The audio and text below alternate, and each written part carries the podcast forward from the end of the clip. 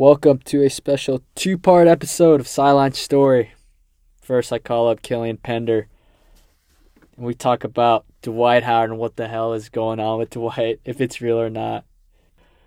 And then we talk about the NBA. 20 games in, we know what's legit, what's fake. A lot of storylines going down. It's been a crazy season already. I don't think we've seen anything like this. And then we break down the college football scenarios Alabama, Clemson, Oklahoma, Ohio State, UCF, and why UCF has no shot of getting into the college football playoffs no matter what happens. And then joined by Rob Pizzola. Rob's a professional sports bettor. He's an expert, one of the best in the biz. He was cool enough to come onto the podcast and discuss how he came up in the business, how he makes his bets, what he looks for, and kind of just gave me a quick rundown, background of what he does. We also talked about the Toronto Raptors and why he thinks Kawhi Leonard will be in a Lakers uniform next year. Also talked about his Cowboys, who's on a roll now. And I won't be surprised if the Cowboys beat the Saints on Thursday night. Just has a potential for a weird game. Got some weird vibes. Give Rob a follow on Twitter at Rob Pizzola. You won't be disappointed. Make some money, just like I did this past weekend. Enjoy the episode, but first, everyone's favorite, ASAP Rocky. The weather so chill, chilly, willy, penguin feathered road. Cause I'm sipping pro, yeah, that meth pro. Pro methazine, yeah, stepping stone. Oh, they acting up. Get your weapons wrong. They only killing time. Another second gone. I heard your man at home. Now you melatonin, but you acting young. And you hella grown. Alright, just deep dive into a couple topics here. So let's get started with Dwight Howard. Tell me what's going on with your boy. Why is this happening? First, I'm not sure why that's my boy. You're always Right. riding that dude. No, I just say he's a Hall of Famer. I think it's pretty clear. I mean, multiple time Defensive Player of the Year, took that team to the finals, blah, blah, blah. What he did on the court is enough. hmm I mean, you know how they throw away, throw out. Because, again, we go to the Yao thing a Yeah. hundred times. But um, I think he's the typical story of that suppressed kid, always in the church, blah, blah, blah. It's like the suppressed life leads to odd behavior, just trying out things, like that mm-hmm. article you sent. Yeah. I mean, I think about you think about like everybody said like, oh, the Catholic school girls, let's see what's up with them type thing. And I think it's the same thing. So I think he goes out there and does weird stuff. I mean, he has five kids and five baby moms. right. It, it's like he's on seven teams in like nine seasons. So I mean, I mean, dude, he had a he had a kid in every stop. He had one in Florida, two in LA, two in Houston, all in a span of six years. But why why is this happening? Why what happened to him? He was so well liked. He was loved by I- everyone. And now he's just but I, I think like that article you went to, um, he's not liked by his peers.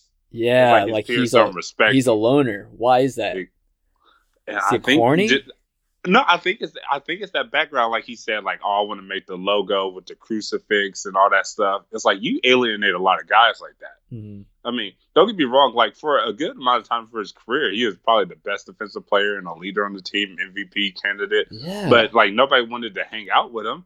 And when you're on the road all the time, you can't really develop a family Right. and what whatnot. You need those guys, and those guys just weren't riding with him. Right. So he just started doing this. I mean, every, I think everybody would say he's kind of a weird guy, and with this one, he might have took it to the next level. Wait, do you believe this story or no? this story, I believe, because You believe um, this? because the Simmons name came up again. Again, the the um transgender lady that brought up the story hmm has a history of making up things, but Right. it seemed pretty damning. It, it really did seem pretty damning. It seemed a little more evidence on this front. And they posted because the Pastor Simmons from the article from 17 is the same Pastor Simmons that was in the Twitter thread and whatnot. And the thing is, it's one of those things, jokes greater than facts. So I don't even know if anybody would fact check because they love the jokes from it. yeah. But it, it seems pretty damning to me. I mean, what And- evidence is but the- there? There's that. I, I thought the I thought the call sounded legit to me. Okay, so I didn't listen to that. because of course they're trying to yeah oh it's a long thread it's like a 25 tweet thread that you probably didn't see Oh, I didn't know that. so yeah so my thing but the like the person who outed him is known for making up stuff, so Mhm. make no mistake about that. But at the same time, it seemed pretty damning. But at the same, but again, I don't want to be like the social justice warrior type guy. But I mean, who somebody want to have sex with is their business. You know? Right, right. I, I mean, But how that, did- that How does that go in the locker room today? In the NBA locker oh, room? it, it is bad. In Right. the NBA locker room, NBA, NFL locker rooms, that's bad. that doesn't work. and right? but but but at this point, it's like he's such a vet. Does that really matter? I mean, like he's been given shit for everything else. Does that really matter? in that Washington locker room, how does that play out with those personalities? but you gotta think he's like the fourth biggest topic that's going on right now. Yeah, that's kind of true. I mean, do you think they're talking about this in the locker room, or is it kind of just like, let's? Oh, I think I, I think I, I, they have to be, unless he has like some stone cold evidence that it's not true. They have to be Okay. in some sense. So if this isn't And- true, why Dwight Howard? Why does it have to be him? Easy target because you know you don't got a whole bunch of people standing for him to protect him. Yeah. So I, I think easy target because nobody. If it's like LeBron, you got to come ironclad with that. Right. You know? I I can't believe you think it's real. I think it's all made up. I think it's real because I think it kind of goes to your question, like why Dwight? Like why else pick Dwight Howard? Yeah, and if there's one guy that would get caught, it would be Dwight Howard, right? hmm Yeah. He's just a strange cat, but I think it's that suppressed life, and I won't get too deep in it, but. I think a lot of the Catholic Church problems is the same type of thing. Suppressed life, you start doing strange things. Yeah. I mean, it's crazy. I, w- the, I was reading and said in 2008, he had more endorsement deals than LeBron. He went from Mhm. Gatorade, Vitamin Water, McDonald's, Adidas, Kia, T Mobile to now a sneaker deal with a Chinese company called Peak. And he racked up 3.1 million All Star votes, most ever. And here he is now. Yeah, the most ever thing blew my mind. That's that, unbelievable. that that part, especially like with Yao and stuff like that, that blew my mind. But it's like a depressed position at the same time. I wanted to put some caveats out there, but that still blew my mind. Yeah, like how, and now here we are. He's like the laughing stock. Nobody wants him. And it's kind of just sad that his career is turning out like this. I, I mean, see, it's one of those things. It's always hard to be sad for the millionaire or whatever, but Right. it's but still coming down sucks coming down. But I mean, he's playing a game, you know, Yeah. live a, a good life to most people's standards. that we know. a couple of. weird things. Yeah, yeah, exactly. A couple weird things, and but the, I mean, the kids and all that stuff. It starts getting wonky. How you think about that? But I mean, five kids, five baby moms. I'm like, come on, six dude. years. Come on, dude. Yeah. I, yeah, it is funny that this isn't even one of the top things talked about in that Washington locker room. But hmm so we're about 20 games into this NBA season. What's legit to you? What's real? Uh, I mean, I, I have to say that it seems to me like the Celtics have to do something. That's real to I- you? I, I think they have to do something because the offense is so bad. Because last night they're like, "Oh, we got a big win against the Pelicans." So the thing about the Pelicans game is like they just shot really well, Mhm. and that might it might honestly they might have been helped because Jaylen Brown was out, so you don't have somebody taking bad shots, and you have one of those pieces gone, so you don't have to find the minutes and everything else. But I, I I mean, it doesn't seem like they have much of offensive identity. They're not a good offensive team, You and told you got to be able to put up points. you told me if they don't make a move, they're gonna win less than 40 games. I said 40, so Okay. give me a little bit of room, maybe 43 or something. So you so 500 with this team? Yeah, I, I think it's one of those things like the sum of the parts is less than the individual pieces. I mean, doesn't this always happen though? There's one team that just just takes some time and then they're gonna rip out. Maybe, but again, I probably watched four or five games. I Mhm. think Hayward is still scared of that injury. Right. I think that's a big thing. He's calling for screen every freaking play he wants to do something. He's scared of that injury. Uh, Kyrie is not a facilitator. He plays point guard because he has a handle. He's not a facilitator. Yeah. Uh, like I saw them. He's averaging two point something free throws a game. It's like this. You can't. Your main penetrator can't get to the line. You gonna have a problem. They shot ten free throws last night. The, what saved them is they shot forty seven percent from three. you shoot forty seven percent from three, you're gonna lose very few games. Yeah. I, I mean, I just I don't know what it is with Kyrie. He's had one or two games, but it seems like he's just out of it, man. He's not plugged in all the way. I just don't think he had a fit because I think that thing over the summer where Gordon Hayward said like he was kind of hoping they lost, like little weird stuff like that. Like what are you Yeah, talking about? and he's dude? been he's been throwing out little jabs, like little veteran jabs, and the whole Marcus Smart thing. So I don't know what's going on there. I mean, I just know when Kyrie Irving is your best player, you can't have like the 25th best offense in the league. Yeah, no, and with Tatum and right. You you, you just can't. Yeah. My legit thing is Luka Doncic, man. That kid is There legit. And like I don't know what the hell the Kings were thinking skipping out mm-hmm. on two for Bagley And the freaking Hawks trade and the Hawks and giving up a first round to take Trae Young. I know the whole culture thing about they wanted Trae Young to represent Atlanta City, but you don't think Doncic could have got that going with how he's playing right now? I would imagine, but I don't know how much he fits in in Atlanta. Yeah, It's probably a bigger question. he's got that swag to him. I mean, I Atlanta is a very It black is. city. I, Yeah. don't, I don't know how much buy-in they would have with him, but no, I mean, that kid's been playing against adults for the since he was 15. Hmm. So I mean, he you knew he like he basically had a very very very high floor. Nobody knew what his ceiling was, Right. but I mean, it's looking good. Yeah, and my last legit thing, Toronto Raptors are the best team in the East. What do you think about that? I mean, I think that I, I like the Bucks. Yeah, I really, really like the Bucks. I said that from the beginning because did. they have a coach, a real coach now.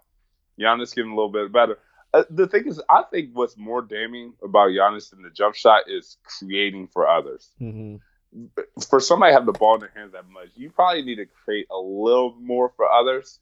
But I, I, I, I'm a Giannis guy. it's just crazy I- how much a coach can do for your team. Yeah, Like, I mean, it- it's just somebody who could say go somewhere and it makes sense. mhm. But what I think is illegitimate Okay. is the goddamn Clippers. yeah, I'm on I don't. I'm I on record saying that. if they finish first in the West, I will eat a goddamn live snail I mean because you uh, because it's not gonna finish- happen. Yeah, you could say whatever you want. You could say you'll empty your bank account and put it on red. You can say whatever you want. Because it's not. I'm so sick of this Clippers crap. Like they're gonna die out. It's not gonna happen. I mean, it's the same with the Kings Juju at the beginning of the season. Yeah. It's the same It's all thing. gonna play out. Don't get me wrong. I finally watched the game, and SGA is fun. SGA Yeah, is, is. fun, but and I've always been a Lou Will guy. I love Lou Will. That's the ultimate spark plug. Man, that was my And I- thing. Eh? I, I don't know why the Cavs are winning, but they might protect my my over pick. They might protect it. Dude, so when I watched the Cavs Lakers game, I dude Sexton, I was not impressed. That kid looks like a kid that doesn't know how to play basketball. But you didn't been- watch it. You haven't watched enough games. I I have watched that one game of that Cavs, and I was like, what the hell is he doing? He had the ball in his hand so much, and he did not And- impress me at all. and and they pushed the Lakers. yeah, they did, but Sexton didn't do anything. They pushed the Lakers, and he was the primary ball handler. And there's no Kevin Love, so I I don't think we watched the same game. Oh my god, he was just dribbling, dribbling. All right, that my fake thing was the Clippers, but how about all this talk about the Warriors are blowing up, and here we are a week later, back in first place, back where they belong. No, I, I just I just think the bottom line is the West is a lot of funky stuff going on, and Steph is the system.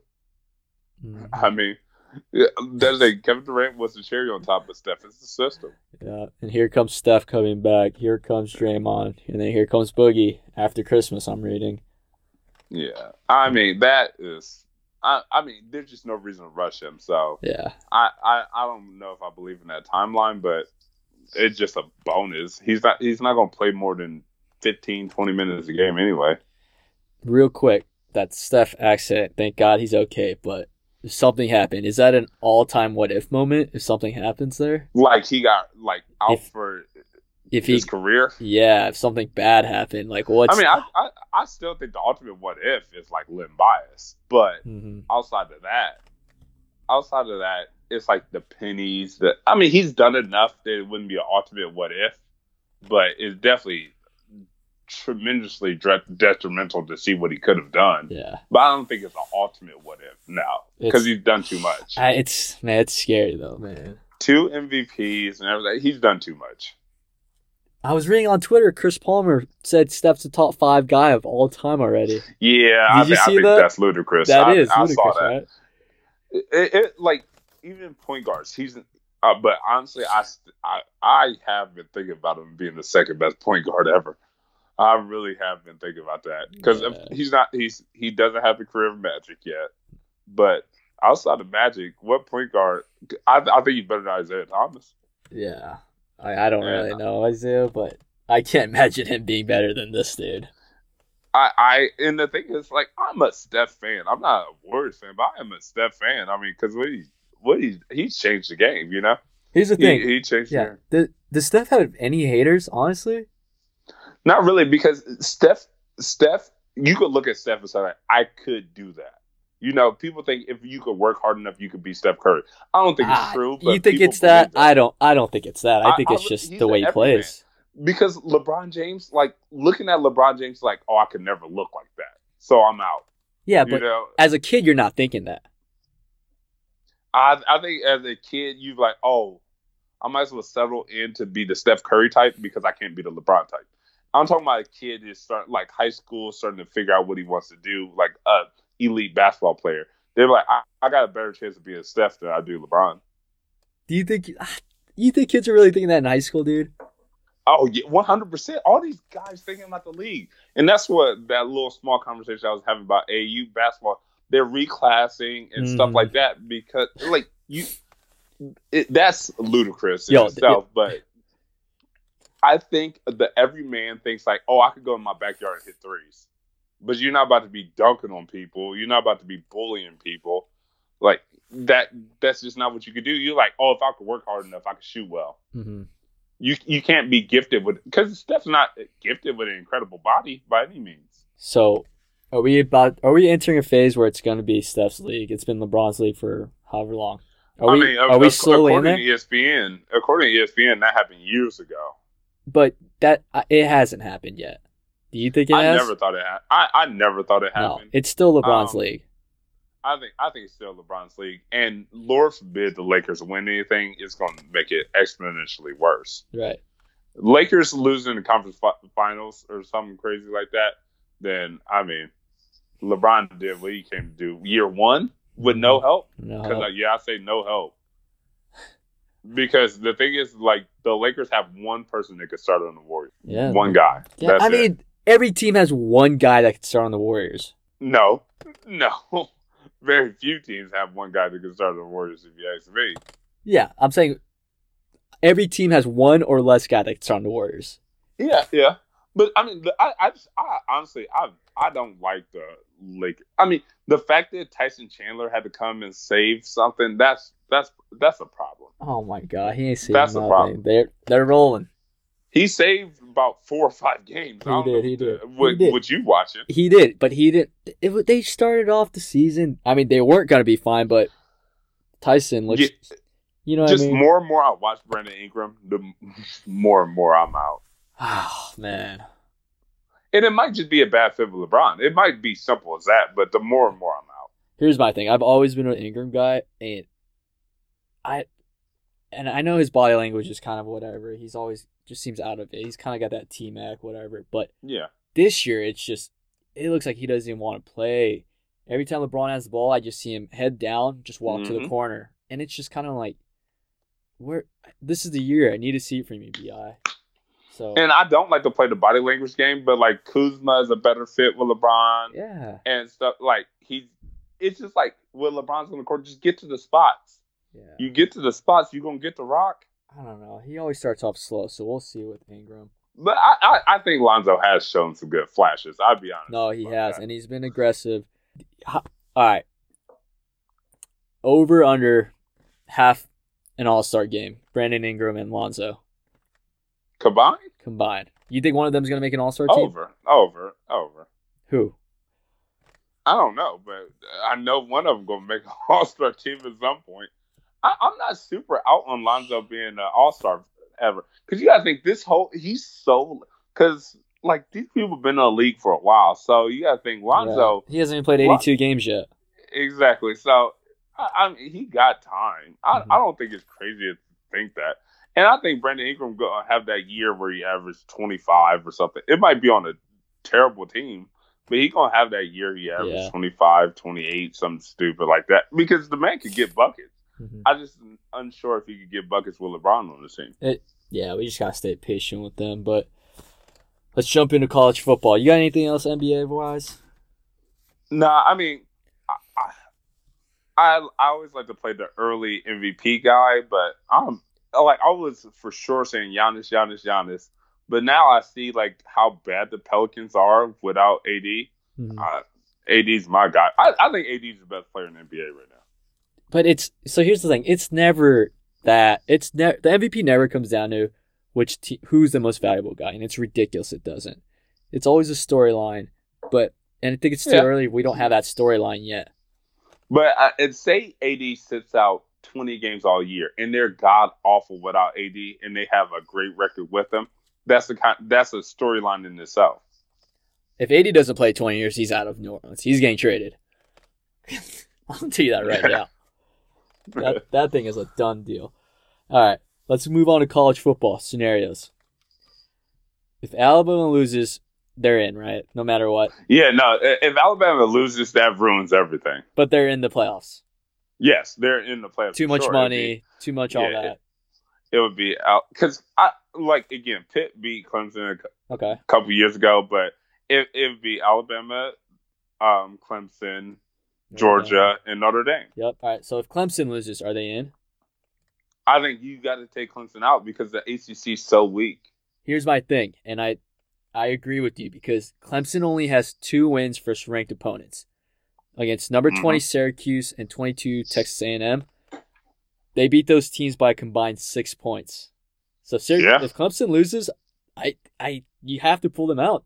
To me, I think for sure you pull them out. I think it'd be crazy that they lost the Pitt, but I I think you pull them out too. Yeah. okay. Oklahoma and Ohio State wins. Who's in? Is it Oklahoma or Ohio State? I think this is a big week for the sexy points, you know, because I, I think what's going to happen to Oklahoma, they're going to get in another shootout. Because I watched the, I watched the full Texas OU game, and it, it, their defense got destroyed. Mhm. Even in the West Virginia game, I watched like most of the second half, but like that Texas game, it was ugly. They were going to one receiver the whole time. It didn't matter. So I, I think Ohio State's going to win big. I, I think if there is a spot to be taken, Ohio State's going to get it. So if it's if they both win, you think it's Ohio State? Yeah. Man, I did. I agree with you, and I don't want to because I think Ohio State always gets in, even though they don't deserve it sometimes. But looking at Oklahoma, they have their one loss to Texas, who's number 14. Okay, this okay, this whole thing about Ohio State just gets in. I mean, Ohio State There was, was you're talking about BCS stuff. BCS stuff, we got to throw that okay, out. but even two years ago, there was that. Should Ohio State get in? Was it two years ago? But no, when Alabama lost and and and they didn't win the conference championship, that's when Alabama got in over them. I, I, dude, I think there's two or three, two, twi- once or twice that they shouldn't have got in, or there was some.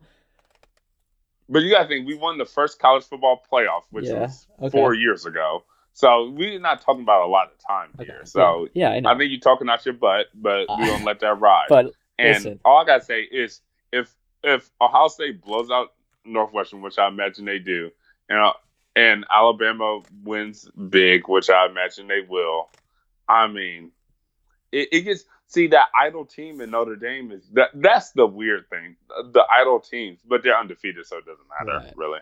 Yeah, so I mean, Oklahoma's ahead of Ohio State in the polls right now. So what does Ohio State have to do to jump them? Just blow them out because I know I know OU's gonna give up a bunch of points. Okay. So here's my case for Ohio State. Even if they don't blow out Northwestern, they have a win at Penn State, and they had their loss at Purdue, and then they had that win versus Michigan, right? hmm Those two wins mean a lot more to me than that loss at Purdue. The Purdue loss is It's bad. damn bad. It's bad, but they went into Penn State and beat the 12th ranked team in the nation. They beat Michigan, the fourth. They destroyed Michigan. Mhm. And you know what that loss Purdue tells me is, yeah, they can play down to their competition. It was an away game, but Mhm. the the teams in the playoff are going to be the best team. So Ohio's going to step up.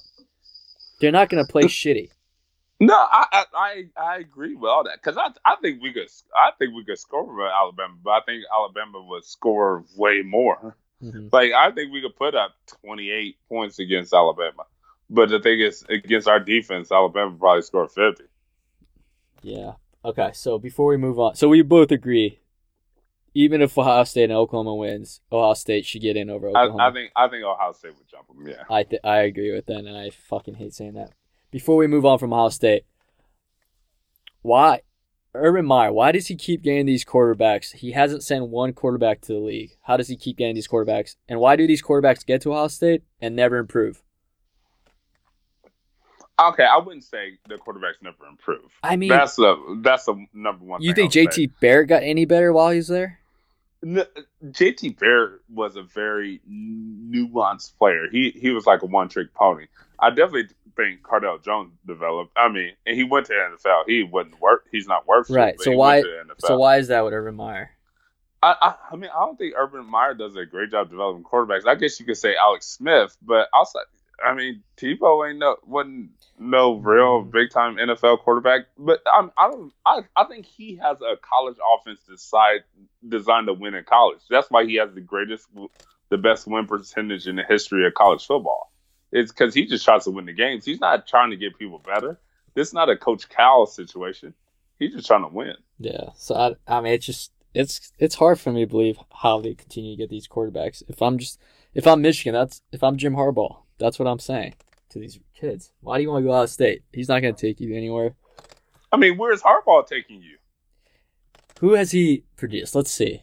I mean, the only thing you can say is Andrew Luck. Andrew Luck.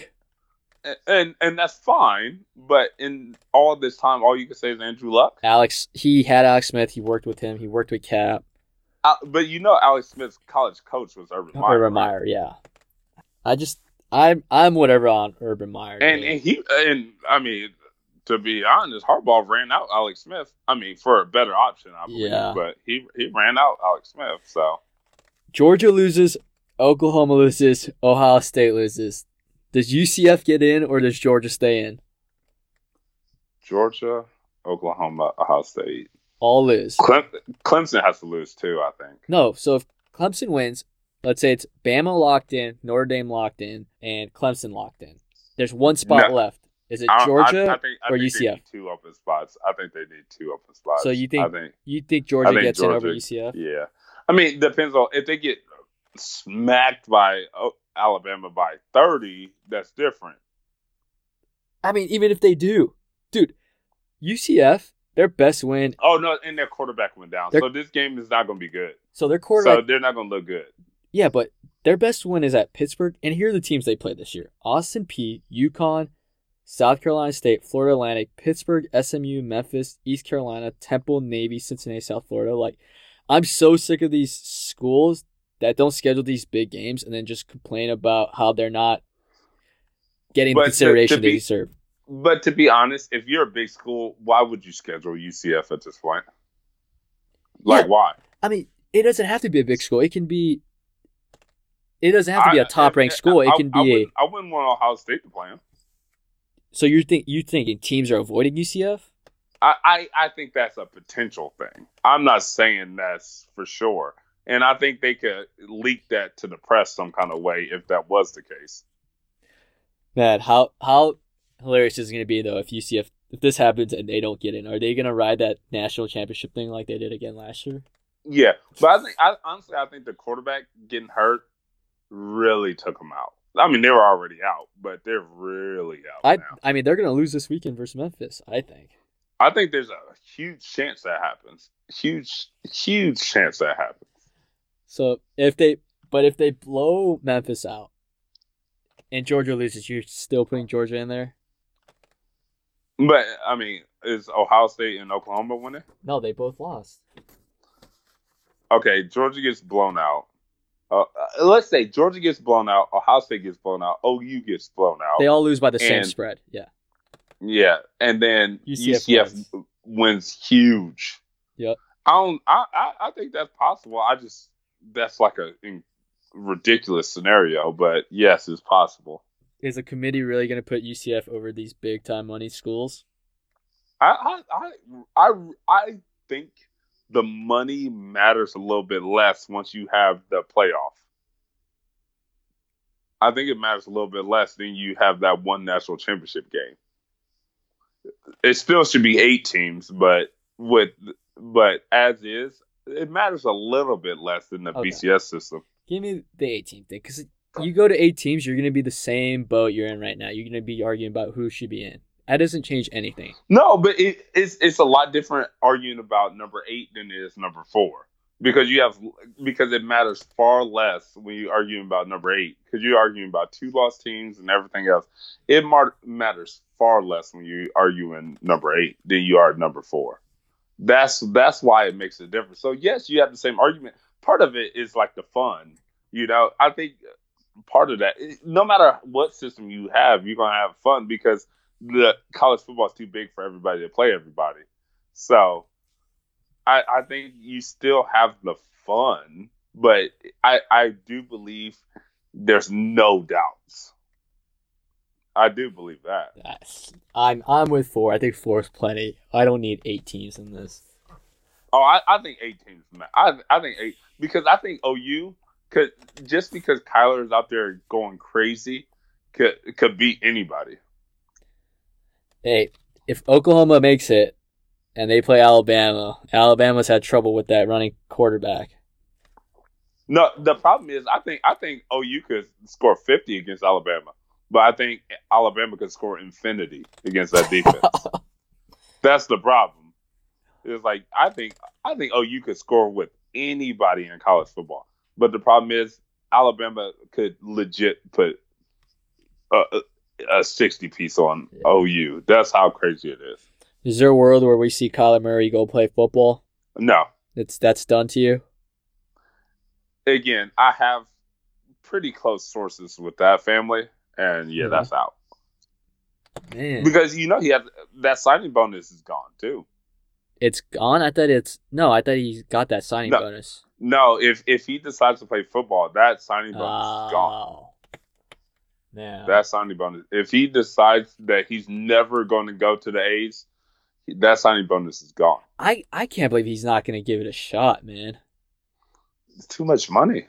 It's, it's too much money. He better be a hell of a baseball player. Oh, he. I mean, he's really fucking good. But the thing is, you could be a middling baseball player for 25 years. So is he going to be more famous as a college football player or a baseball player in the long I, run? I like. I, I mean, I, I, honestly, so if he end up at the Heisman ceremony, let let's see what he does against UT. But if he ends up at the Heisman ceremony, this is gonna ride with him. He could be a Hall of Fame baseball player. Is this gonna ride with him forever just because of the story? Let's move on. You got your dear blank. I'm sorry. Who do you need to apologize to? I think. Oh, right now, right now, again, it is very, very, very early. But I mean, I say Deshaun Watson and the Houston Texans. To Oh man, Bill O'Brien. Yeah, oh, it, Bill O'Brien is probably the best way to put that. Yeah, Bill O'Brien is the best way to put that because, like, I don't know how they're doing it, but you know what's the problem is for them? What's that? They run into a buzzsaw next week against the Cleveland Browns. So we're gonna put all that to bed, and then they come back again the following week. So you're predicting a Browns victory? Is that right? I, because I've been on the fence of whether I wanted to try to go down there, and the thing is, it's like Baker. I, I don't know. This team got some juice. Again, I want them to start losing, so I don't even want them to win. But the, the Texans are tough, and then you have one of your big time receivers go down. The Texans are tough. Are they Good really though? I think they. I think Are they really? I, I really do think they are. Because all of a sudden, J.J. Watt know how to sack the quarterback again and everything. I I I think they're real. Uh, that that team doesn't scare me, and it's it's the Texans. Oh no, they'll win a wild card. I mean, they they'll win in the first round, and that's about it. I don't even know if they're gonna. I think the Colts might win this thing, dude. I, I, I, I think the Texans got the division, and the Colts better watch out for the Browns. That's all I got to say. Man, just think if you fired Hue earlier, you might be in this playoff race because you would have won those overtime games. I mean, we're in the hunt. Did you not see that graphic on CBS? What we're is- in the hunt. Yeah, but what's your how far back are you? We are four, five, and one, and there's a lot of five and five teams ahead of us, and that just takes one win to flip that. All right, so that's you're apologizing to Texan Nation, Bill Yes. O'Brien, and all them. Because I, I I thought they were about to go out there and win four or five games. Man, I thought they were gonna fire Bill O'Brien after that 0 3 Mhm. start. Here's my No. apologies. I'm not gonna apologize to anyone, but everyone needs to apologize to Jrue Holiday, the most underrated player in the league. That's one. See, but I don't think he deserves the apologies because nobody was saying he was whack. Just nobody was talking about him. I I don't think people realize how good he is amongst the That, regular. that may be. I but I, when you say you're sorry to somebody, I think people have to like count you out, and then you show. But nobody ever counted him out. I think people Just count him out. cared about it. I think people in the public count him out. Not people that know basketball with the details. I, but the thing is, people that don't know basketball don't even know who he is that discuss him. Now, I would say who would have been a candidate in basketball, who would have been the best candidate is if Carmelo went out there and started averaging 18 a game or something on the Rockets. That would have been like a apologize candidate. No, I gotta apologize to my boy Jrue Holiday. I also gotta apologize to the Kings fans. I am sorry that your team fucked up and passed on Luka Doncic. See, you know what the biggest problem with the Kings is like they wanted to tank. And Yeah, then they start with, so I don't think the front office wanted Luka. but why? That's that's why you tank you for guys like Luka. But the things they I, they had to want to tank this year. Do they not? I, from what I remember, the Celtics have their first pick. So the Kings only had their pick this year if it's a number one pick. Oh God, Yeah. that, this is stupid. So And you know, like the lottery system is changing too. This is stupid. So I mean, this is the worst case scenario for the Kings. They don't Yes. have their pick. They pass on Doncic. Bagley's not helping them at all. I I And I- they're still an average team. Yes, so I don't know what the hell they're gonna do. Just imagine Doncic and, and Fox together. No, they're they're about to give Fox some DMPs. They have to. To get that one pick, That, what else can they do? I, I don't know what they're gonna do. And and there was that talks about they were gonna fire their coach because they weren't tanking. Yes, this is so ridiculous. Like this is So the worst you- case scenario for them. tanking only for the number one pick. You you only could tank for the number one pick. Yeah. And they're doing a shitty job and they don't have Doncic. It- no, this is the worst case scenario. Yeah, no, it's the absolute is there a franchise that's being run worse than the Kings right now? I don't know if there's one in all of sports that's been run worse. Um, But in basketball. n- basketball, hands down, the Kings are the worst. I don't know what the hell they're doing, but I I owe the Kings fans an apology if there's still any out there. They're probably all Warriors fans by now. All right, you got you got a question for this week or not? I do. I you know I always have a question. And this is something I've been thinking about, especially in the last year when I was watching JR. I thought about it a lot, and it's just like with Jordan's thirty for thirty coming out in 2019. Mhm. It's like who, what obscure guy, or not necessarily obscure, but not what non-elite guy would you want to see a documentary on? It could be any sport, Wow. but just a, doc- a documentary on. Because I have a couple. okay, So give me yours while I think of one. yeah, because all, Damn. every time these questions are unfair to ask, like on the spot. But Jr. I the reason I say Jr. not like all the henny stuff, having his shirt off, all that stuff, but it's like he has that image, and then his daughter was like really like Mm-hmm. I think she was born prematurely and was like really ill. And what little little people know is that the Cleveland Clinic is like one of the best hospitals in the world. mm-hmm. So the fact that he was on Cleveland actually benefited him in that case. Mm-hmm. So I want just him going through that and going through the title runs and stuff like that. I always thought that was interesting. And like Ryan Leaf, like what the hell happened to this dude? Yeah. I wasn't old enough to really understand Yeah. how good he was in college. None but of like us were. what happened with this dude? And another one is like I know he's highly featured in the U series on 30 for 30. Sean Taylor is like what what was his life leading to an early death or was it super random? Because I don't I just know him as a hard hitter. I have no idea what he Mhm. was as a person. So Yeah, I I actually think there's a on Amazon Prime. There's an NFL story about him, and it kind of talks about oh okay. I might have to check it. it So out. watch that. So, man, I don't know, dude. You know what I want, and I know. I think the Action Sports Network kind of talked about it. They put an article. I want to know the damn truth about Gilbert Arenas and that Wizards and that guns in the locker room. to me, I want to know. I want to know exactly what happened. I want them to sit each of them down and tell me the real story hmm. Yeah, I, I like that. I like that. because there's what Gilbert Arenas put out, but that story's always changing. Yeah, because um, you know what's the name wrote a book, um, Caron Butler. Butler. Yeah, Uh-huh. so that that's an interesting one.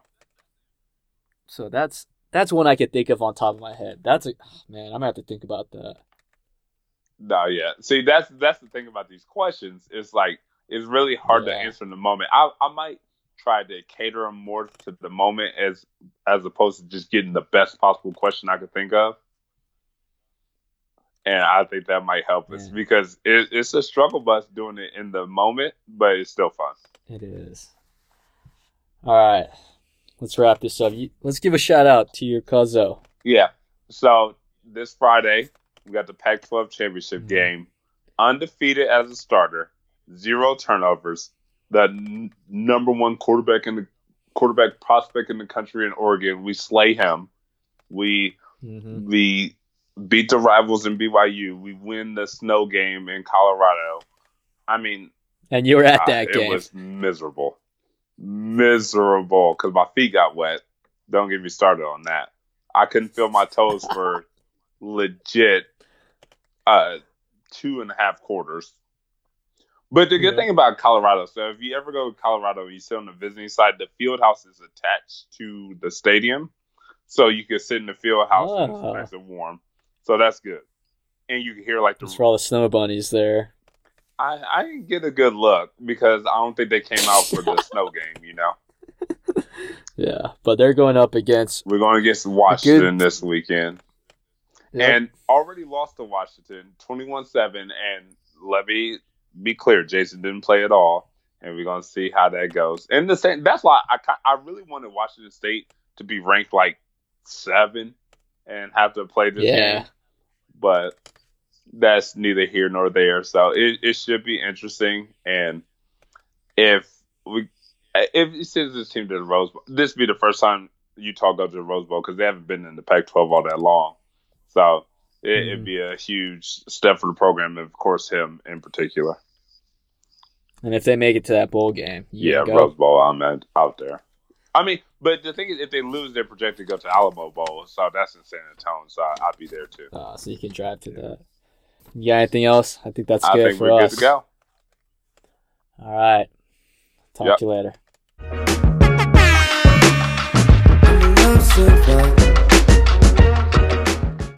I am joined by Rob, and Rob is a professional sports bettor. Is that is that the correct title for this, Rob? Um, yeah, I would say so. I, I mean, I, I'd clarify that I'm a semi-professional sports bettor. I do make income in other avenues uh, outside of sports, Okay. um, and I do do some consulting for some online gaming brands. But um, Okay. Yeah, a large portion of my income comes from from betting on sports. Well, and you've kind of had a unique breakthrough into this profession. I know you you were with the score for a little bit, and you you got into daily fantasy. Is that kind of how it all started for you? I, I look back on it, and it, it's tough to pinpoint where it exactly first started. Okay. I mean, it, it's the, the first thing that really got me into sports betting was just being a sports fan Right. in general.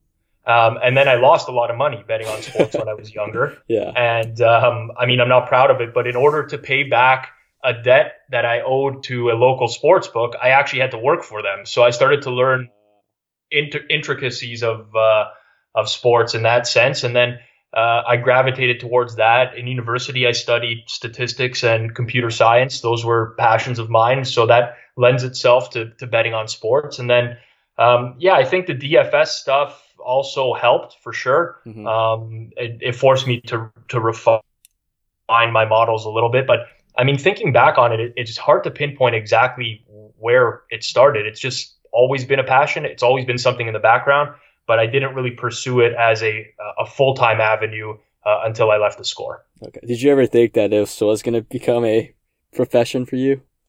Um, I I did and I didn't. So I'm married. Uh, part of the reason why I didn't think it was going to be become a profession is because my wife is very risk averse. Mm, Um, so when I first approached her about this, Yeah. uh, she sort of told me, "Pump the brakes a little bit. You have a pretty good paying job, mhm. uh, stability, so on and so forth." But uh, eventually, it was just an avenue I decided to pursue, and I, I convinced her, and uh, um, it worked out. But I, I didn't, I didn't really foresee it happening.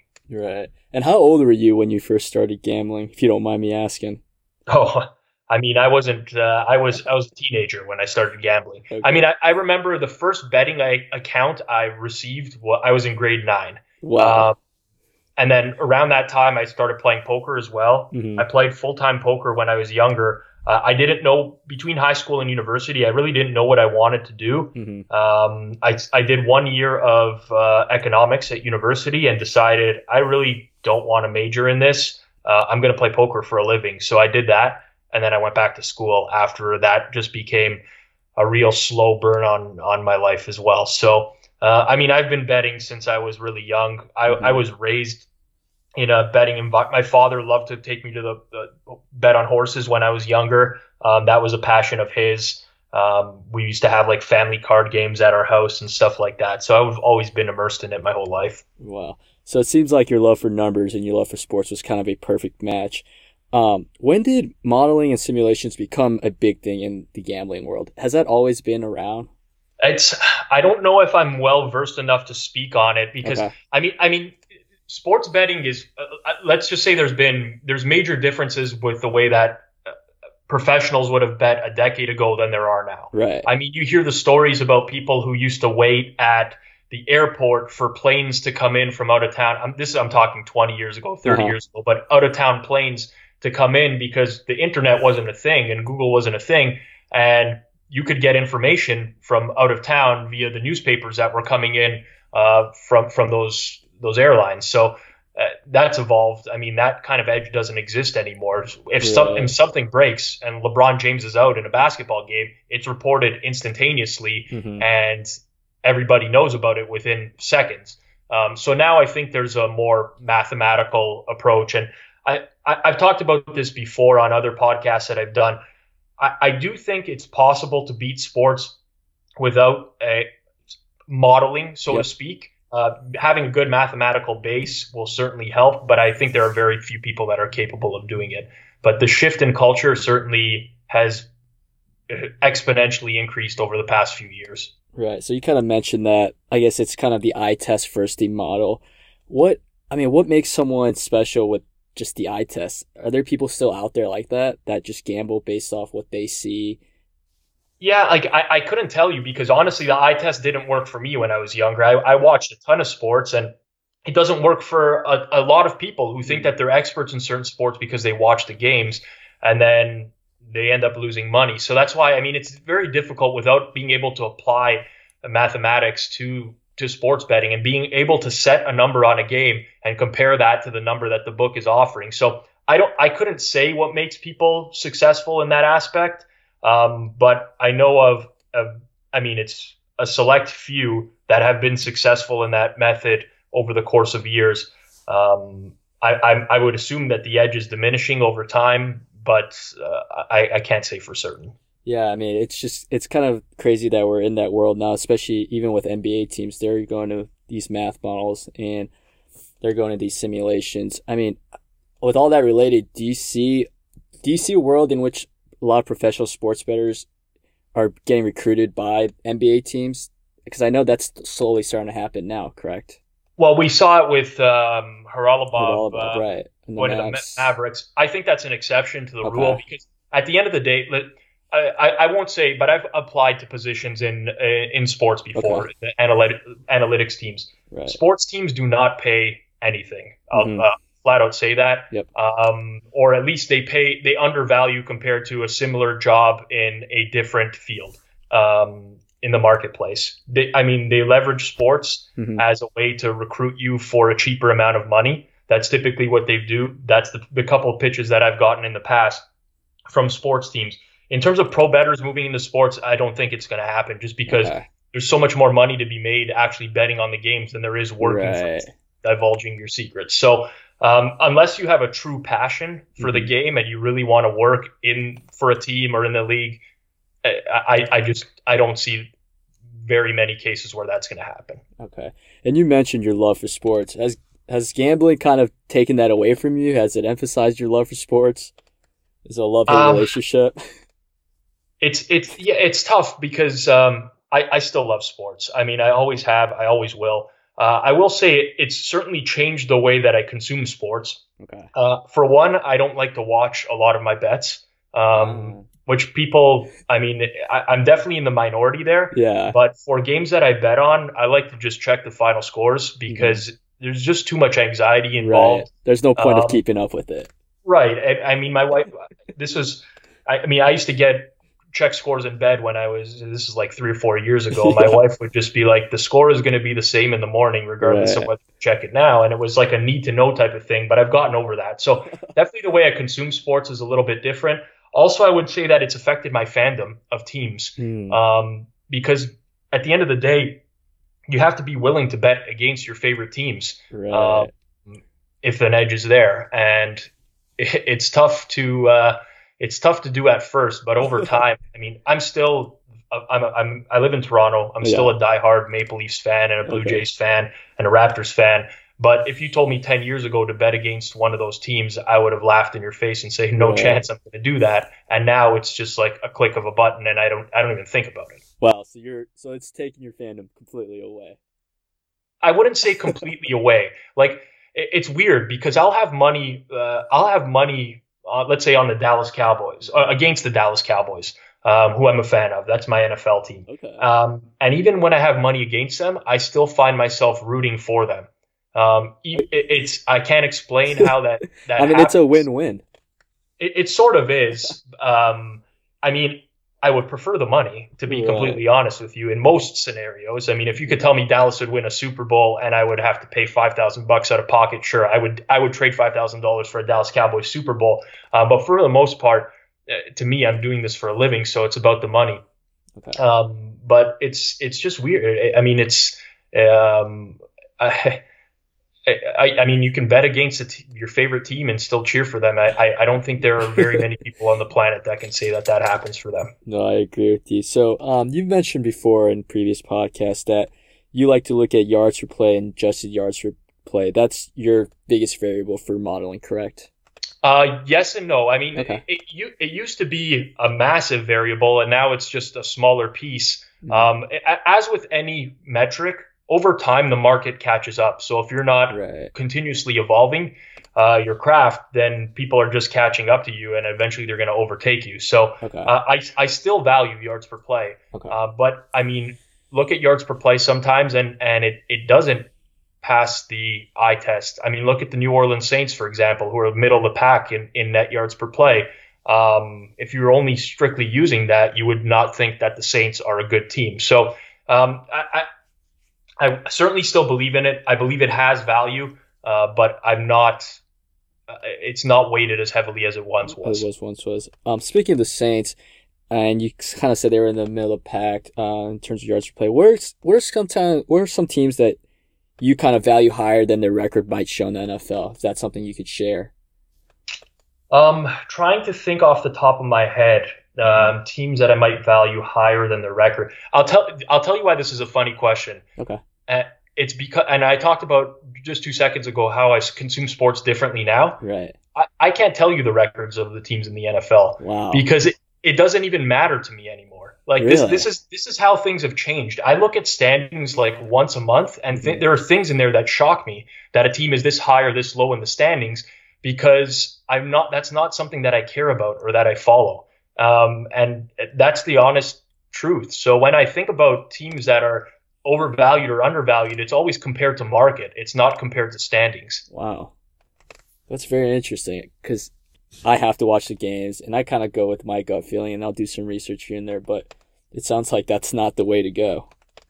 Well, I mean, it can be, and I, I watch. Uh, I mean, I'm a I'm a diehard NFL fan. I wouldn't mm-hmm. miss an NFL Sunday for anything. I mean, when I married my wife, or even when we started dating, I told her like Sundays for me are sacred in NFL season. I don't care if it's your dad's birthday or whatever. Like, it's not happening. So I still, um, I still love those, and and and I do pick up things um, that I think potentially my models don't. But then it, you always have to wonder if it's just, I mean, it's small sample size. Is it, uh, are your eyes deceiving you? There's a lot that goes into it. I, I think that's one of the biggest struggles as a bettor is seeing something in your in a model that maybe your mind doesn't agree with, and then you, you sort of wrestle that with, for, with that for a while. And I, I do, I mean, I lose sleep over things like that. Like, do I have this team overvalued? Because I'm, I'm watching them and they look better. And there's just, there's a lot of, of the back and forth there. And does that just take discipline staying away from what you see and staying with your model? I think it has to. Here's mm-hmm. what, what, it depends on the sport. So, okay. um, my biggest edge on any of the major sports right now is NHL, and it has been for a couple years. And for me, I will just blindly bet any edge that my model outputs for NHL. There's not even any hesitation for me. It instantaneously goes in. Uh, for me, NFL is a little, using one sport for example, NFL is a lot different. Um, I think there are so many other variables that go into to NFL that are a little bit more difficult to account for. So I'll never bet something that I don't believe I have a mathematical edge on, okay. but I might stay, I might not play something and just choose to uh, stay on the sidelines for a certain game because I feel mm-hmm. like I'm potentially valuing something incorrectly or I'm not um, incorporating something that has value. Okay. And was that the case for the Rams and Chiefs games for you yesterday? I know you tweeted about the Rams line dropping to minus three, and then I believe you took that. Was that kind of the case for that? I mean, it, it came into range for me yesterday. Okay. So whenever I'm, I'm setting, um, I, I set my NFL lines and then I set price alerts for every single game where if a, a game comes into this range, I'm willing to bet it. So the Rams got into a range that I was willing to bet. Um, I mean, I, I, I, kind of wanted to stay away from it because there was a lot of uncertainty around that game because of the travel for right. both teams. And but um, and I, I, mean, I didn't go nuts with it or anything. I ended up pushing the game, which was mm-hmm. fine. I probably deserved to lose just based on the on the actual box score, and, and it was actually one of the greatest games I've ever watched in my life. But um, yeah, I mean it's more motivational factors, I think, in football. Mm-hmm. Um, but again, that can be misleading because you look at a team like the Oakland Raiders who went into this week looking like they don't give a crap about right. anything.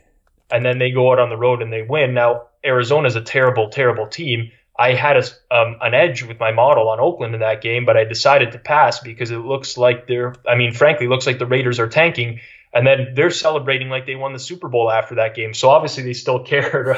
I mean, it, there's just a lot. There's so much that goes into it, and there's a lot of second yeah. guessing. But um, NFL, I find, is um, it, it's a it's a difficult handicap. It it really is because it seems like there's so many variables that can go into that you can't account for in your models. Right, and, and it's it's a tough market to beat because lines now move so early in the week and get shaped right. early in the week. And you have to guess a lot of times on injuries. I mean, look at injury reports early in the week and try to tell me that you're confident in any players playing, key players, a lot of the times. Um, and you, there's just so much guesswork involved. So it's tougher and tougher to beat NFL. It's why I personally, I mean, I consider myself a recreational bettor. I would never put serious money down on the NFL. Okay. That's just my opinion. There are some people that are more successful at it. That's fine. And actually, I've never, I, since I started modeling statistically, I've never had a losing NFL season. But mm-hmm. um, I just think that there are uh, other better places to invest resources. Is the NFL and the NBA the two biggest sports where injuries can have an effect in the game? Um, hard to say. I don't do a ton of NBA modeling, so I work with a partner, and he's responsible for most of the college basketball.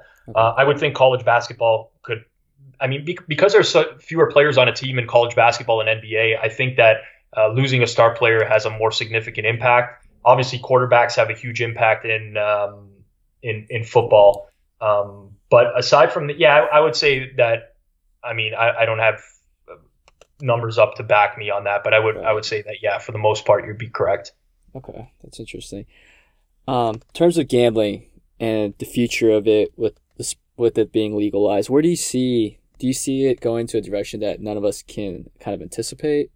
Um, I mean, I could see some product innovation happening mm-hmm. in sports betting. Uh, I, I think, I mean, since I started betting and even before me, uh, basically since the internet came out and that there was online gaming sites, um, it, gambling, sports betting has always been presented in the same traditional format. I mean, you log in, there's not a whole lot of differences between sports books and the way that they actually present things to you. I could see that changing significantly. Uh, I wouldn't be surprised if there are some tech companies that get involved in sports betting and present things just in, in a yeah, like in in some sort of fashion that we're not accustomed to.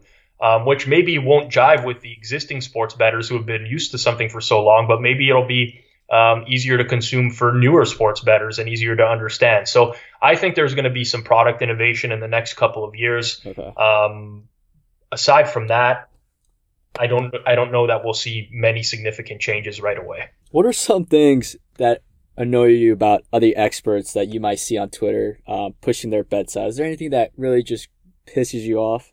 There are a lot of things.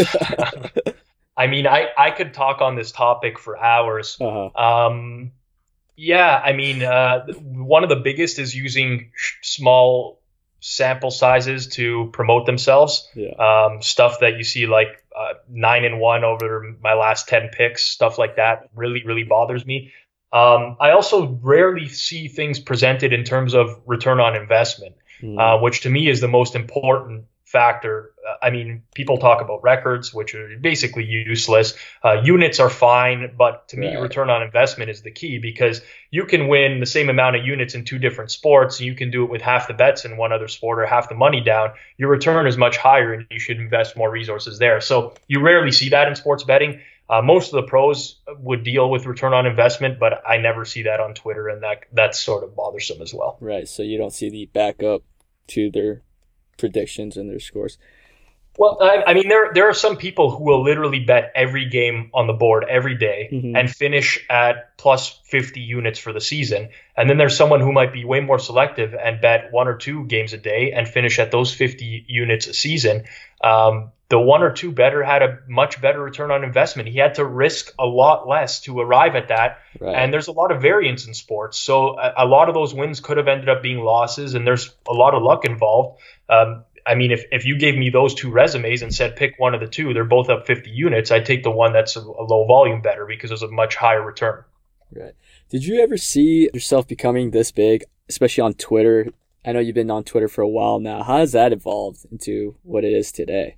Well, it was actually a goal of mine for a long time. Like I wanted okay. to build a brand for myself. I, I never knew that I was going to be a pro sports bettor. I, I didn't know what I was going to do with my Twitter account. All I knew is that I should grow this because there's a possibility for me to monetize it down the road. Mm-hmm. Um, and then I got to the point where I was betting on sports, and it, it, was like probably the less information I give away here, that you know, the less uh, I, I have a less chance of hurting my edge down the road. Mm-hmm. Um, so it, it really shifted when I started betting on sports more seriously. Um, but yeah, I mean, at one point, it, it, I was just trying to grow that as my brand. And then I got to a point where I just said, uh, no, it's probably just easier for me to lay low, um, post some things that others might find useful, but are not going, going to, you know, hurt my edge in the long run. And you actually had a company kind of not buy you out, but they paid you to stop posting your picks because you were changing the lines with your predictions. Yeah, have I, I? I I didn't realize that I've actually said that publicly before. okay. Um, no, I, I probably have. I mean, you you obviously know this, so it, it yeah. came from somewhere. But um, yeah, so basically the way it worked is I used to post baseball. Um, I used to post my baseball model lines to Twitter at some point. Um, I was betting them, but I was betting them for like 500 bucks, like nothing serious. Mm-hmm. And uh, I just got a DM from somebody on Twitter one day that said, "Listen, um, would you be interested in having a conversation? I said, sure. So I, I spoke to this guy, and uh, he basically said, when you post your picks, someone has some sort of alert set to it or whatever, but they're betting your picks on screen. Um, and when I say on screen, it, it means that uh, somebody's betting betting them on offshore sports books and, and moving the number mm-hmm. on those games. Uh, so basically, yeah, I was offered a free roll, which is not uncommon in this industry, where someone will will basically uh, allow you to bet into accounts for free. Any losses would be on them. Any wins, they would pay you out uh, in exchange for not posting publicly anymore. So I evaluated the options at that uh, point. I thought it was just it was worth it. Uh, I could still bet my own numbers on my end right. Uh, and achieve a free roll on top of it. And that's honestly probably what got me. That was probably the best decision I ever made, or I'm very lucky that that happened because mm-hmm. that was what built the bankroll to eventually take this more seriously. Well, that's a very interesting story. Um, so you mentioned that you're a Raptors fan. Mm-hmm. Um, I'm actually a Lakers fan, born and raised in LA, and I've been waiting for Kawhi Leonard to join the Lakers. Do you have a bold prediction? Is Kawhi staying in Toronto? I don't think so. You don't um, think so? I, I, I, don't, I think he's going to be a Laker next year. Okay. Uh, I'm hoping we can get a championship run out of him, yeah. and I think I think the Raptors are the best team in the East. I really do. When right healthy, now. they're going through some injuries right right now, and they, they did have the three game losing streak, and uh, they still run hot and cold every now and then. And mm-hmm. and I think the biggest complaint I have with them is they fall into like iso ball in the last six minutes of every fourth quarter for some reason. Um, they run their offense so efficiently for 42 minutes of the game, mm-hmm. and then it's um, everything run through Kawhi and Lowry late in the games, and it just turns into contested shots. And it's a lot of what we saw with DeRozan. DeRozan, right? I mean, listen, I, I've lived in, uh, I don't actually live in Toronto. I live outside of the city now, but I've yeah. lived in the greater Toronto area for my entire life. Yeah. I love the city. Um, any, you know, friends who uh, I've met through Twitter or uh, that visit the city for the first time, I mean, they, they all love it. I, It is a great city. I think it's something that you can sell a player on. I mean, look at a guy like DeRozan who right, fell in who love. fell in love and was devastated to leave. Right. Um, so, I mean, and there's a reason I still live here. Uh, I, I, reality is I could live wherever I want, but mm-hmm. this is just, I mean, uh, it's a great city, so um, there's always that possibility. But if I was posting lines on it, I would say he's a substantial favorite to to end up with the Lakers next year. Okay, and that's just coming from you. You don't have any inside sources for me on that. I don't, and honestly, most of the stuff you hear is just garbage, anyways. Like one of my friends is a, a really good friend of mine okay. is actually a security guard that works. That I mean, it's not the Air Canada Center anymore. I always get it's the Scotiabank Arena or whatever. I don't even know what it's called, yeah, Scotiabank Center or whatever. They changed the uh, the sponsorship, but he's a security guard. He works there. He gets access to the players and he talks to them frequently, mm-hmm. um, both the Leafs and the Raptors. But he's, I mean, he's like no one really knows what's right. what's happening. So anything you hear is is BS. Right, and is that just kind of how the media plays it? Is this? I mean, teams and agents are feeding this to the media. Is that just kind of just to play the game?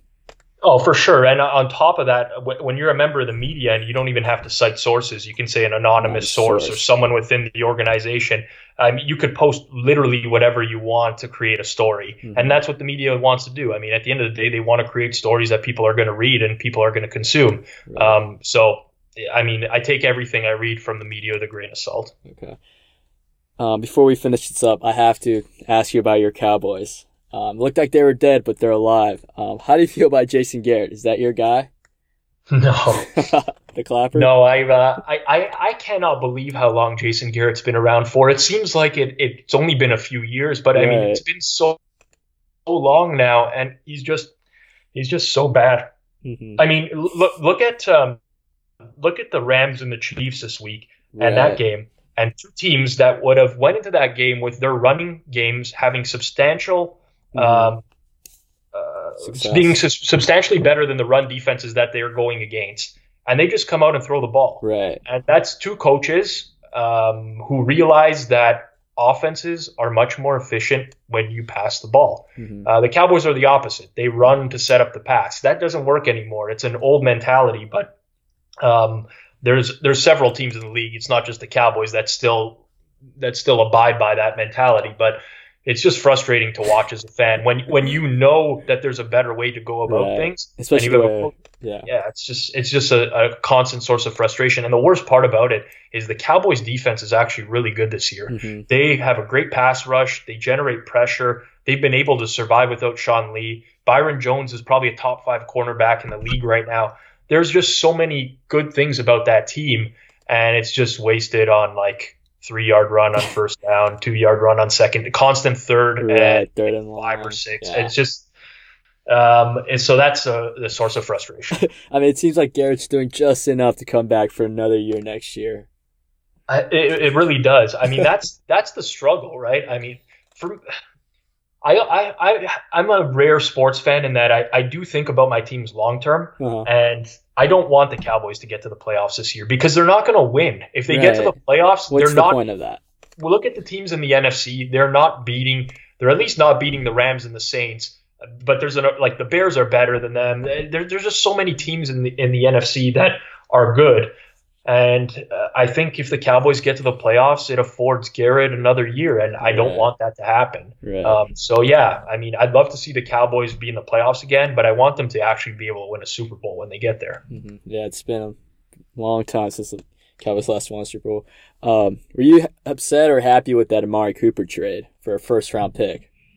Oh, I thought it was a terrible deal. I mean, I, I, I, I that was like the the that that was the the trade that pushed me over the edge. Like I was going to give Yeah. up my Cowboy fandom. I was in a in a fit of rage when I heard about that because I mean, people are like, "Oh, it's only a first round pick, and you overreact, and the Cowboys need a receiver and whatever." But again, I always think about the long term game with everything, and I, I, it's it's just such a dumb trade when you think about where this franchise is right now. Right. Um, so I mean, I took a couple days and they simmered down a little bit, and I'm I'm never going to be that guy that um, Comes out with the hot like I can't give up my teams. I don't want to be a bandwagon jumper. I mean, I, it's ingrained in me. I've been a Cowboys fan my whole life, um, so uh, it was frustrating, no doubt about it.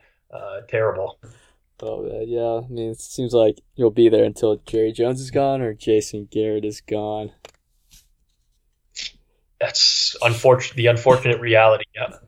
And you know the the problem is the the biggest problem is I fear the day where they actually get rid of Garrett and Mhm. bring in someone who's just as bad because Jerry. I mean Jerry Jones is clueless. He's he's, He is he's, right. uh, he's, he's a dinosaur in this uh, in this space now, and it's uh, Yeah, it's I mean, just a constant struggle as a fan. right. We all see where the league's headed with the young coaches, and um, it's but it seems like Jerry Jones is just gonna bring someone in that's not gonna work, and it's not gonna stay with the trend in the NFL. Um, two questions before, two last questions before we wrap this up.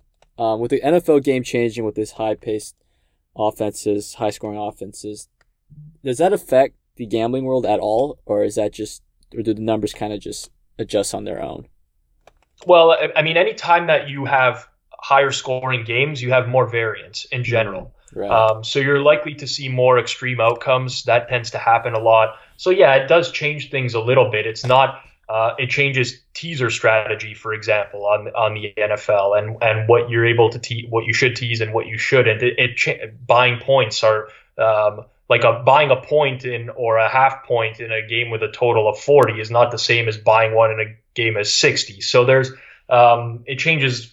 I, I mean that doesn't necessarily mean that it changes things, but you're just going to see that more often now and and have to adapt to the fact that it's a higher scoring league. So um, on my end, I don't really change anything. I mean, I'll, I've always accounted for the, the amount of plays that a team's going to run in the game. You just see that there's more plays being run, and um, so not not not massive changes, but certainly there's something there. Okay.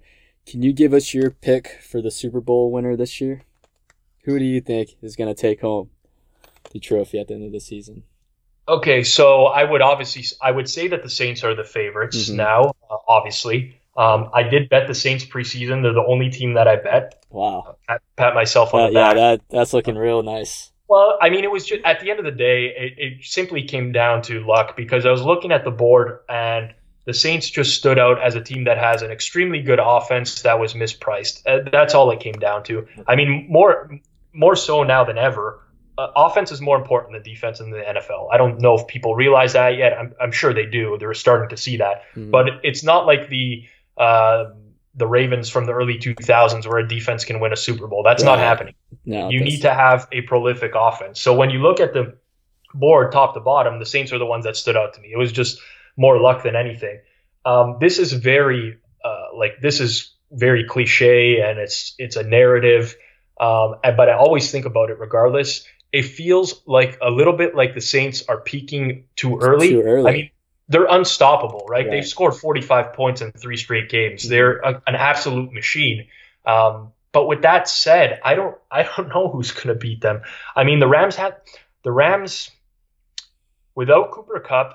uh, I Mhm. mean, I mean, it's a receiver, but look at their success rates with him and without him on the field. They're pretty substantially different. Uh, small sample sizes on both, obviously, but I, I don't know if the Rams are beating the Saints, especially if they have to go out on the road to do that. I mean, the Chiefs can. The Chiefs are very good, um, and it, uh, it's in the NFL where it's one one game and done, one loss and done. Anyone Right. can. But I, I would have to say that I, I think the Saints are going to win the Super Bowl right now. Yeah, that kills me to hear that because I'm a Rams fan. I'm feeling confident. I'm feeling cocky, especially after last night's win. I know that doesn't mean much. Uh, both teams show they're good teams, but that hurts I- me. like I. I would say honestly, the, the Rams win made me less of a believer in the Rams. I thought um, I thought the Chiefs should have won that game. I mean, obviously the turnovers are a big factor um, in the outcome of that game. And you don't want to take away anything from the Rams because they forced those turnovers. That was Mhm. like dominant defensive line getting in the backfield. We haven't seen Mahomes really take any hits like that or, or turn it over like that. Um, so there's that. They're going to get a keep to lead back at some point as well, which is going to hurt uh, help that secondary, Right. which has been a huge liability. So I could, I mean, it's possible. They have a great coach, and it's the NFL, man. I've seen crazy stuff know. happen. Right. All right, Rob. I think that's about it. Um, do you have anything? Uh, any tips for beginners out there? Yeah, there's a few. I mean, I always tell people this. Um, I I don't find trends to be valuable. I think a lot of people end up going down the path of uh, of seeing meaningless trends, especially of it like team is seven and one in their last eight games on a Tuesday and stuff like that, and they fall in love with this stuff for no reason. So I would say past trends are not a great predict- predictor of future success. And what I always tell people um, is try to set your own numbers on games before you actually look at the book's numbers. Okay. I think this is where a lot of people just they miss the mark in betting on sports. They fall in love with something before they even know what the number on the game is. I hear it all the time. I can't wait to bet against this team next time they play, or I can't wait to bet on them next time they play. Well, you need to know what number you're betting against them at, or what number you're betting on them at, um, in order to, to say something like that. Uh, so that that's the difference between a recreational bettor and a professional bettor Mhm. is being able to separate those two things. So I, I I always recommend to people who are starting out, even if you don't have a model or anything, try to get into the habit of making your own numbers on the games Okay. before you look at what the sports book is offering, and then try to bet your edges and track them and see how that goes for you. Okay. You heard it. You heard it from the pro, the expert. Rob, thanks a bunch for jumping on. I really appreciate it. Yeah, no problem at all. Thanks for having me. All right. Talk to you soon. All right, have a good one. Yeah, you wanna lay the hands on me. Yeah, but he should see the way she dance on me. Yeah, wishing I ain't had no pants on me.